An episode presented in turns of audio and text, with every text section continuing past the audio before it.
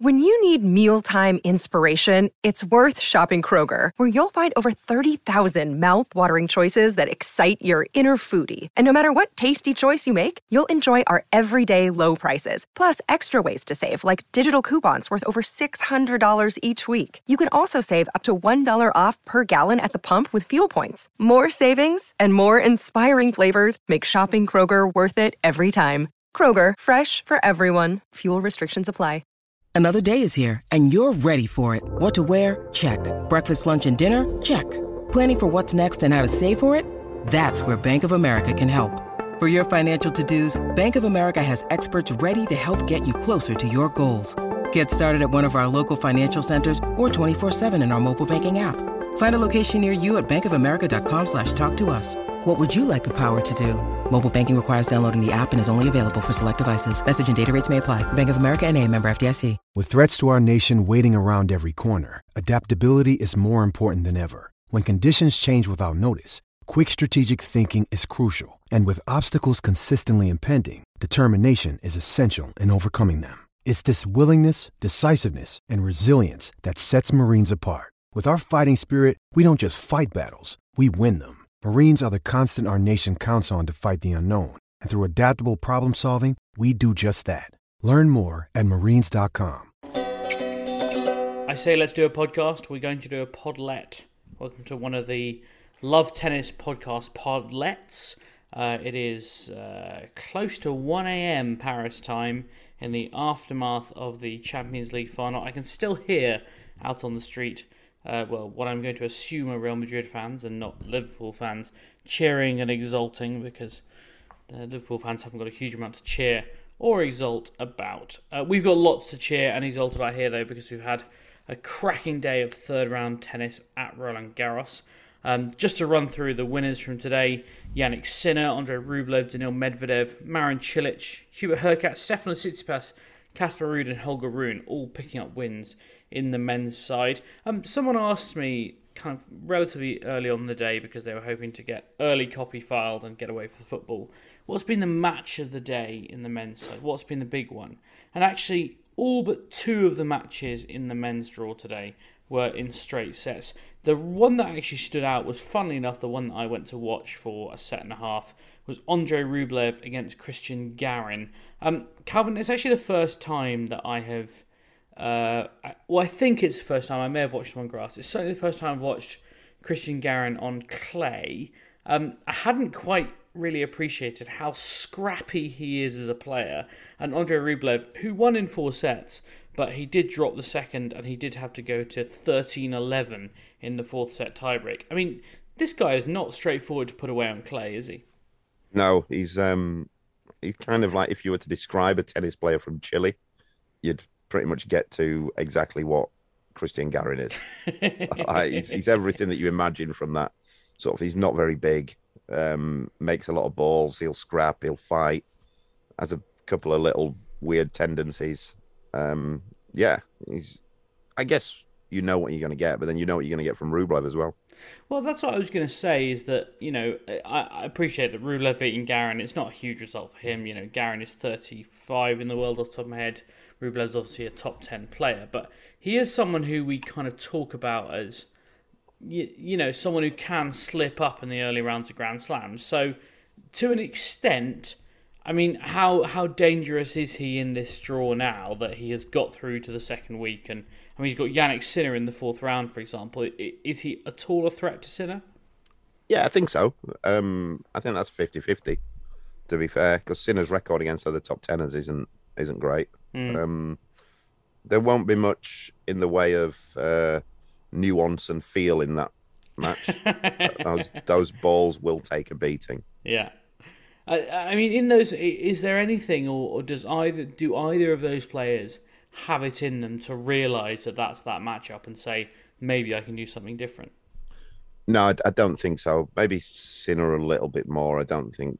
No, I don't even think Sinner's got much in terms of that. Um, like it'll be a strange mental battle as well, in that both players will know that the other player has struggled to beat other top 10 players, mm. and both players will know that they themselves have, being mm. that hmm. they're the other player. uh, the winner of that match will play either Marin Cilic or Daniil Medvedev, both of whom picked up victory today. Marin Cilic beat uh, Gilles Simon for the loss of just five games. Um, I mean, this was kind of coming for Simon to a certain extent because this is his last French Open. He's already said that. He was on a wild card. He beat Carreño Busta in what now looks like a real um, kind of last hurrah. He then beat Steve Johnson uh, and was very easily dismissed by Cilic today. I mean, Calvin, you know Gilles Simon pretty well. I mean, what what do you know him of? People who don't know him in the UK, what do you know him as? He was for a long while, I'd say, the fastest player on tour, mm. um, the best mover around the tennis court on tour. Um, lovely feel, lovely reader of the game, nice player to watch. Um, what held him back from? He he only ever made two, I think, Grand Slam quarterfinals. Why did he not go further than that? I guess a, a real weapon. Um, a, yeah, he's, he had a great backhand, um, but as I say many times on this pod, there's no more useless weapon than a great backhand. um, uh, yeah, just he's like he's, he's, one of those. You say what held him back? He was like he was always the guy, though. To be fair, brilliant as he was, was always the guy you thought when you was talking about someone making the top ten, who you'd think, well, if Gilles Simon can make it, then we can. I, he took that mantle from David Ferrer. Ah, uh, I see. Um, yeah, he uh, in fact did make top 10. He made it as high as number six uh, in the world back in 2009. 14 career titles, uh, 891 total tour matches, 500 of which uh, he won. So that's nice to get to a nice round figure. Um, is he someone who you see as a good tennis brain, a good tennis companion, someone yeah. who might end up as a coach? Definitely a good tennis brain. It's not always that simple though when you think because somebody has a good brain, will they make a good coach? Mm. Because then it's can they communicate that to other people? Yeah. Sometimes it's just intrinsic in what they do, and it's the old concert pianist theory that if you get a con- if you sit a concert pianist down at a piano and tell them to tell you each individual key one after the other what they do their brain freezes and they can't do it it just mm. comes naturally to them and they can sit down at the piano, they can play the most beautiful symphony, but they can't tell you, I press this key, I press mm. this one, I press this one. It's something that comes naturally to them. So it's not always a case that those players who have good tactical brains can communicate that to other people.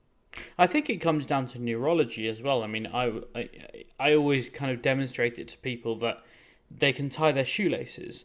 But if I say to them, Can you talk me through tying your shoelaces? it actually becomes very very hard. And I find it yeah. if if I'm tying a tie, which I don't do every day, but it nevertheless is something that is kind of learnt um, movement. If I then try and talk someone through tying a tie, can't do it. And it's it's literally from a neurological perspective, I believe. It's it's a different part of the brain. You've got learnt things which I think are at the back of your brain, um, in I think cerebellum, and then you've got the things that you think about doing, which are at the front of your brain. And as you practice them, you learn them, and they go to the back of your brain. And I suppose if you want to teach someone something, you've then got to move it back to the front of your brain and, and understand how to do it again. Yeah, and also it's understanding how people learn, like yeah. what, and, and understanding different people. But again, look, we come back to it's teachers. They're a bad teacher. We all had great teachers. I'm sure we all know. Everybody listening will have a teacher who they thought that teacher was great and then yeah. they'll have teachers who they thought that teacher was rubbish. But all teachers know the content, they mm. all know the syllabus. Some can get it across to their pupils and some can't, but they all know the exact same content. Hmm. Exactly. Um, one man who knows the syllabus very well indeed is Daniil Medvedev. Although we thought maybe he was a dunce in this particular subject, uh, we didn't think he could play on clay.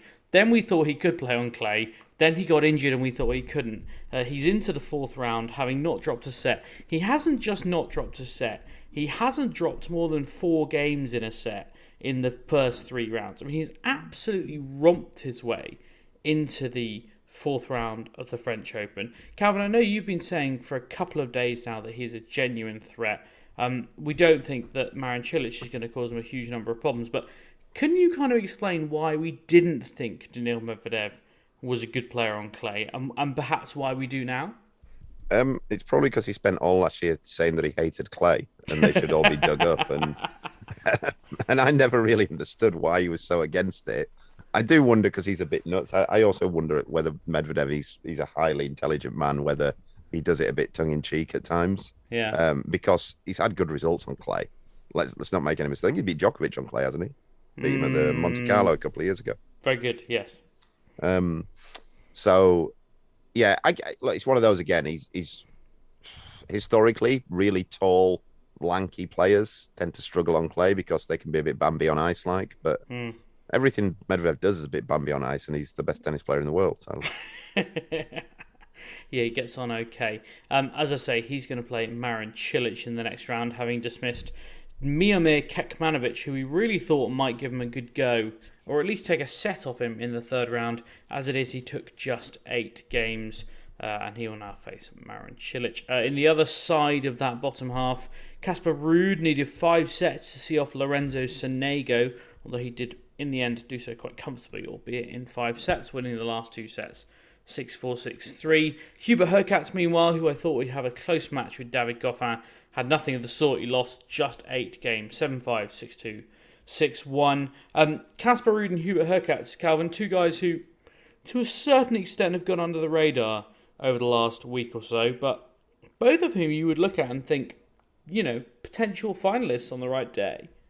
Uh, they both go under the radar most of the time, don't they? Yeah. Like if if if if you were to ask a sort of casual tennis fan or a bit more than casual tennis fan to name the top ten players in the world, I think most of them would name Ruud and Hurkacz last. Yeah.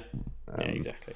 But um, Even in Poland, I was speaking to someone who writes for Sport.pl today, um, and he was saying that even in Poland, where his nickname is Hoo Hoo, he often jokes that he calls him Hoo Hoo Hoo, because uh, even in Poland, where you know he is the number one pla British uh, male player, I should say, he is still just complete second billing to. He- And at Wimbledon last year changed things a little bit, but even now he's in the fourth round. He very much could make a quarterfinal. He very much could make a semi-final, and he will still just go under the radar. I don't know. I mean, he's not someone we classically associate with being good on clay, but he clearly can play on the surface. Poles play on it a lot. It's um, they have a lot of tournaments on clay, and there's a lot of clay courts. I've Yeah. every tournament I've been in Poland's been on clay. I think Hmm. over the years, can't think of anywhere where I haven't. I've been quite a few times to Poland. Um, yeah, I, I hope he does well. I hope he's one of those guys who there's no way he's not a great guy. I don't even know him that well, but you can just tell he's he's just a top lad. Yeah.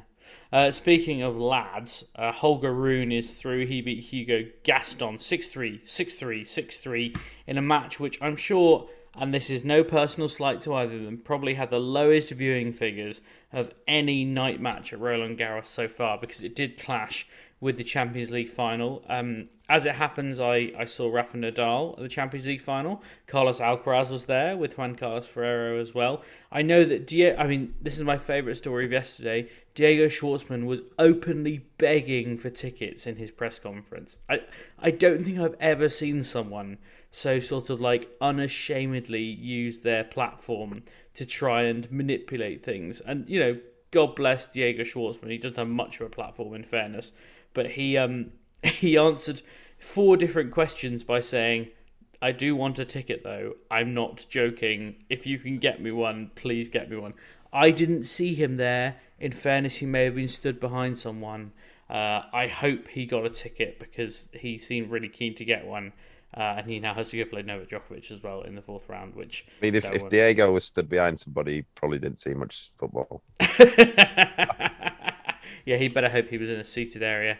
Um, Stefano Tsitsipas saw off Mikael Ymer for the loss of just five games, which is a result that I don't think anyone was surprised by.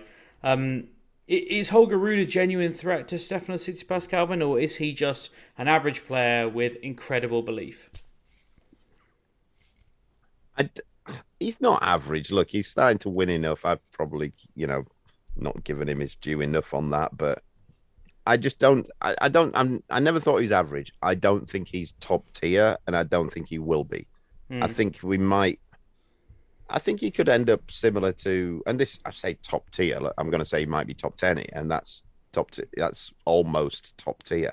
Yeah. I think he could have a similar career to um, Casper Ruud.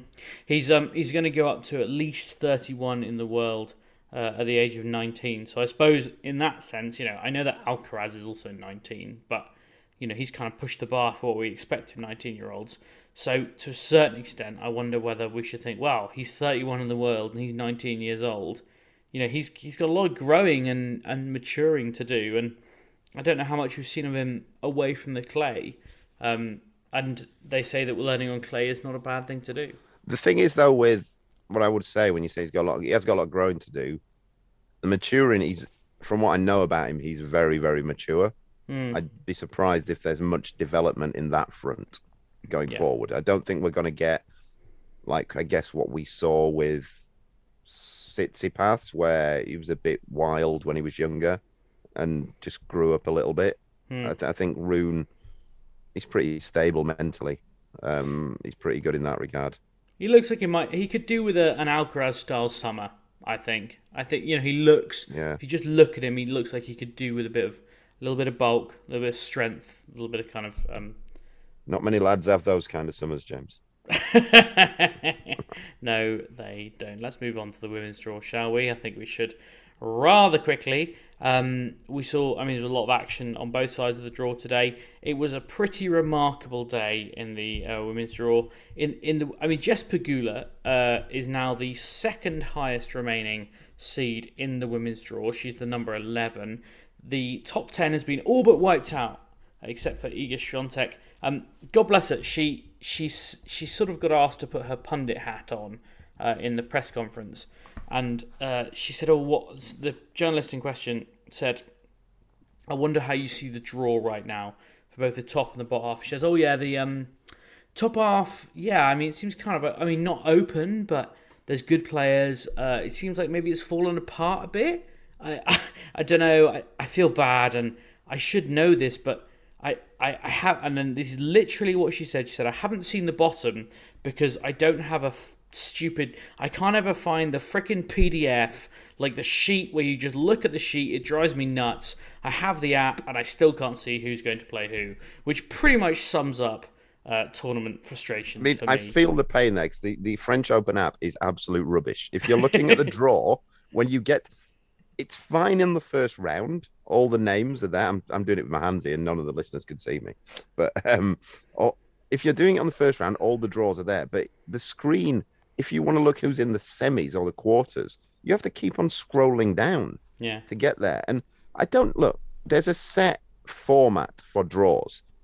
And it's the same with all the apps. I don't get why they can't just put them on the PDF. The ATP app, to be fair, you can tip, you can tap PDF at the top yeah. and you can see it. That's how that's the format that we want to see it. And on there, on the draw, it says the seeds. It tells you who this what ranking the seeds are. It tells you how many points you get for each round. It tells you each how much prize money for each round. That's the stuff that we want to see. Mm. These weird formats that all of the different tennis apps and websites use. It's nonsense. there you go. Uh, well, just to give Jess Pegula, if she's listening, a little bit of info, uh, she's playing Irina Camelia Begu in the fourth round, which, let's face it, is a much easier draw than she might have imagined when things first came out. She beat Tamara Zidansek, uh, Pegula, today, 6 1, 7 6. Uh, I was actually in the media bar with Tamara Zidansek's coach uh, after the match, and he didn't seem too bothered about it. He seemed more bothered about making sure the Tsitsipas match was on the telly and making sure he had a beer.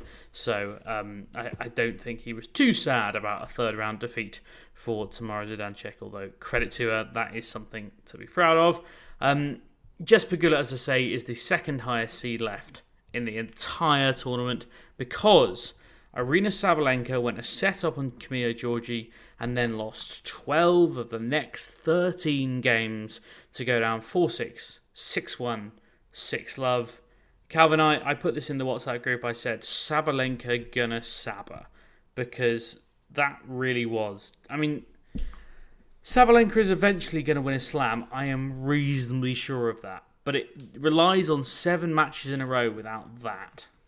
I, I don't think she's going to win one, you know. I don't think she's that good. Um, do you not? In... Do you, do you think she's not that good, or do you think she's not that balanced? I don't even think she's that good. I think the better players are going to find her out anyway. I think mm. she's good. Don't get me wrong, but I just think the the better players will always find her out. Um, there's she's pretty one-dimensional, Hmm. um, and I think they'll just yeah, the same as they've always found Pliskova out Hmm. for the same reason. I, I, speaking of that, I'll come back to what we're talking about, but I saw Pliskova still number seven in the world. I'd love to know Oh. what, what, what point she's like. Well, she got the final. She got the final of Wimbledon last year, which Yeah. obviously helps a lot. Yeah, One if she's still seven in the world after Wimbledon, then I'm I'm going to be looking this. I think that's extremely unlikely. I mean, in fairness, because the WTA rankings are so, excuse me, so close at the moment, um, there are some slightly wild things. Um, Anett Kontaveit went out in the first round. She's going to go up three places and go to a new career high of two in the world. yeah, I saw that. I Which saw I mean, that. it's just sort of unfortunate. It's just because like Maria Sakkari was defending a lot of points from last year that she she has not defended, so she flops down a long way. Um, Paula Badosa is going to go up a place bizarrely. Um, Barbara Krejcikova, because she's lost two thousand points, um, is going to go down eleven places. So everyone in the top ten gets at least a one bump. Um, Yeah. yeah. It, it's a very weird situation, but I, I think that I think the world rankings are still going to reflect the best players in the world in the WTA. It just is going to look a bit weird based on what has happened in the last week. Yeah, um, yeah, I, I get that. Yeah, I mean, I guess, and then it's going to get weirder after Wimbledon, I suppose. Oh, yeah. Yeah, I mean, I appreciate it's not the major bit of damage from the Wimbledon ATP WTA spat, but the rankings are going to look bloody weird, particularly in the WTA. I, I think today, you know, was the first time just going on that where I it hit me how weird it's going to be at Wimbledon without these players because like you had Medvedev's doing well here, yeah. Rublev's doing well, Khachanov's doing well, yeah. um, Sabalenka was still in, Azarenka was in yesterday, and I think purely, and I get there's a bigger, there's obviously a bigger thing at play here, but purely from a sporting point of view, yes. I started thinking, yeah, this is, I'm not sure about this. I mean, so just just for reference, um, three of the last sixteen of the men's are from what will be banned countries in in uh, Wimbledon, and two, uh, three of the last sixteen in the women's are also going to be from banned countries. V- Veronika Kudermetova, um, and we'll come on to it, got through today. Daria Kasatkina got through today, and uh, Alexandra Sasnovich as well. Now they may not get through Wimbledon, but you can see the kind of effect this is going to have. Um, was the victim of Veronika Kudermetova. She's the number three seed. Uh, she went 6 3, 2 1 down, and then retired. She had treatment on a knee injury at 5, or what looked like a knee injury at 5 2 uh, in the first set. Calvin, I know we talk a lot about WTA draws falling apart, but you know, I suppose you can't do anything about an injury, can you? Like it's just something that happens, and it it's annoying that it's number th- it's the number three seed Badosa, who probably would have been Swiatek's semi-final opponent. Yeah, that's disappointing because you know you could you could put an argument together that Badosa is one of the next level down from Swiatek, and Yeah.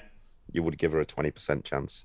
Um, it, it means that Swiatek is going to potentially, well, if she makes the final, in fact, if she wins the title, she will have done so without facing a single top 10 player. Um, the most difficult route she can have to the final is her fourth round opponent, um, Zhen Qin Wang, um, then potentially Jessica Pegula, then, well, potentially Daria Kasatkina, which would be the hardest, by seeding at least, uh, opponent she could have in the semi finals. Um, I mean, the thing is, Calvin, that I, am worried there's going to be an asterisk next to this French Open title if Iga Swiatek wins it. But there shouldn't be, right? No, they uh, definitely not. She's by far the best player in the world. I think Hmm. she cleans up anybody. Uh, who would you, of, of all the bottom half, so Leylah Fernandez, Anisimova, Mertens Gauff, Teichmann, Stevens, and then Trevisan Sasnovich, but you can largely ignore that. Who, of, if you could pick any of those eight players to play Swiatek in a final tomorrow, which one would you pick? Probably Anisimova. On what basis? I between her and Gauff, and um, Swiatek beat Gauff pretty handily earlier in the year. Hmm. I've not seen her against Swiatek, and I think Swiatek would offer certain things that the other players won't. She's a bit more complete than the others. If Swiatek play, if if takes a little bit off her game and Anisimova plays as well as she can, I, I think you've got a match there. And it should be noted that Swiatek did have a little bit of a wobble today. She was 4 1 up in the second set. Um, she let that lead slip. She was broken, which by Danka Kovinic, which had not happened in this tournament so far. Um, she did still win the set 7 5, so to an extent we're clutching at straws. But so there was a vague little kind of um, sign of uh, weakness there. Uh, the only other result I wanted to note from today was regarding Zheng Qing, Zheng Qinwen. She won 6 love, 3 love, retired against Alizé Cornet, who was so obviously injured. I mean, she came out and, like, you know what tennis skirts are like, Calvin? They are short, and basically, Alizé Cornet is wearing a completely cursory skirt and entirely strapping all the way down to her knees on the thighs. It was pretty clear she could not play.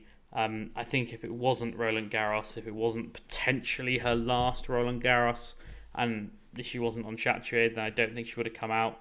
Um, the hugely knowledgeable Chatrier crowd booed her when she retired at six love, three love down, which seemed incredibly unfair. I mean, j- just a little note in case this is the last time we say Alizé Cornet played at the French Open today she I, I feel like she's someone who made the best of her talent. She didn't have a huge amount, but she seems to have done okay with it.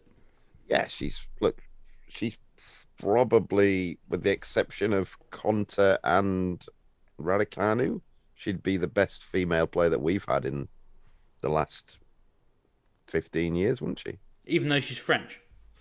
Yeah, but I mean, this is like well, the weird thing that we don't, where we we get it wrong in terms of what we accept in Britain as being decent. The French will have had French have players like that, but mm. she would have been. What I'm trying to say is that she oh, would have been a, a, household name if if she was British. I thought you were trying to claim that that she was British in some. No, no, I know she's French. I'm trying to say that. Yeah, I'm trying to say that she she would have if she if if she wasn't from France, mm. where where which is probably the best tennis nation in the world, along with maybe Spain. Yeah. Um, then she would have been a, a household name. Mm. I don't know if yeah. she's in France. Yeah, I think she approaches that. Um, she's been as high as 11 in the world. She obviously made a quarterfinal at the Australian Open uh, earlier this year, and she made the fourth round of all the other slams, which, in fairness, is you know not a bad record. There are plenty of players out there who never make the fourth round of a slam. So um, that seems to me to be quite admirable. Um, as for tomorrow, it's the top half of the men's draw. It means we've got Djokovic against Schwartzman, which I think is going to be very one sided and we don't need to talk about. Uh, we've got Zverev against Zapata Miralles, which I fear is going to be the same, and Alcaraz against Khachanov, again, similarly. But we have Nadal against Felix Auger-Aliassime. Calvin, is there any hope that this isn't going to be very one sided? Yeah, I think there is a there's a world in which Auger-Aliassime challenges Nadal. Mm. Um, what does he have to do particularly well to do that? Serve. He's got to serve well. Yeah. Um, he's got to serve high first serve percentages, um, and because his second serve isn't great, his returning isn't great at all. Um, probably have the Canadian Twitter onto me again for saying that. but um, yeah, if look if he serves at seventy plus percent, and he serves at seventy plus percent in every game, mm. then he's going to hold a lot of games. Yeah, and he has been serving at a high, like you know, barring the first two sets of his tournament where he was objectively awful. Um, he has served pretty well. He beat Filip Krajinovic uh, in the third round 7 6, 7 6, 7 5 you know, suggests he's serving pretty well. Um, so that would suggest we might get a bit of a contest. Uh, they will be on third on tomorrow uh, on Chatrier, whereas Djokovic and Schwartz will be second on Lenglen. Make of that what you will. I'm sure people get very excited about what that does and what that doesn't mean. Uh, it means very little, if anything. Uh, in the women's draw, we've got uh, Martina Trevisan against Alexandra Sasnovich.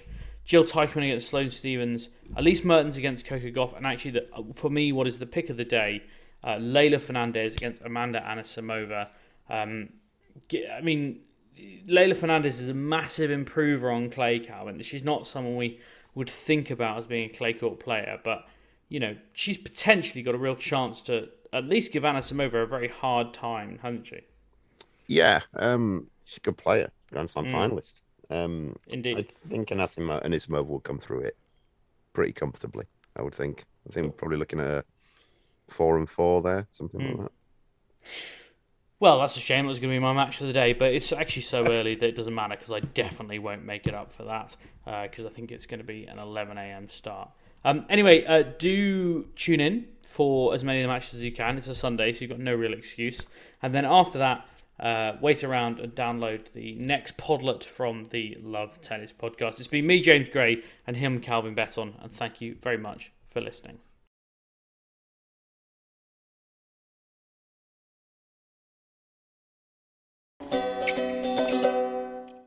Sports Social Podcast Network.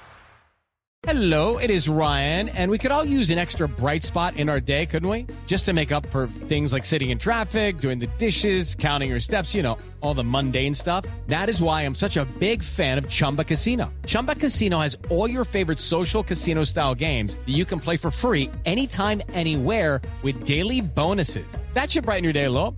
Actually, a lot. So sign up now at chumbacasino.com. That's chumbacasino.com. No purchase necessary. Group. Void were prohibited by law. See terms and conditions. 18 plus.